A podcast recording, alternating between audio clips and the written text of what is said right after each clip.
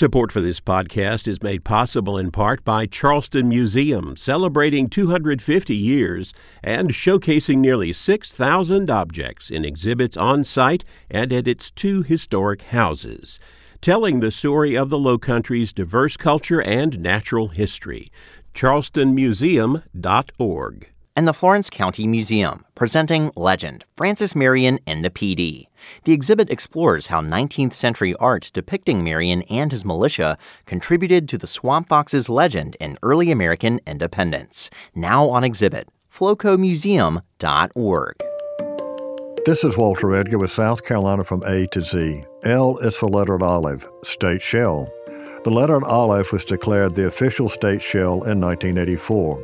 The shell is prolific on the South Carolina coast.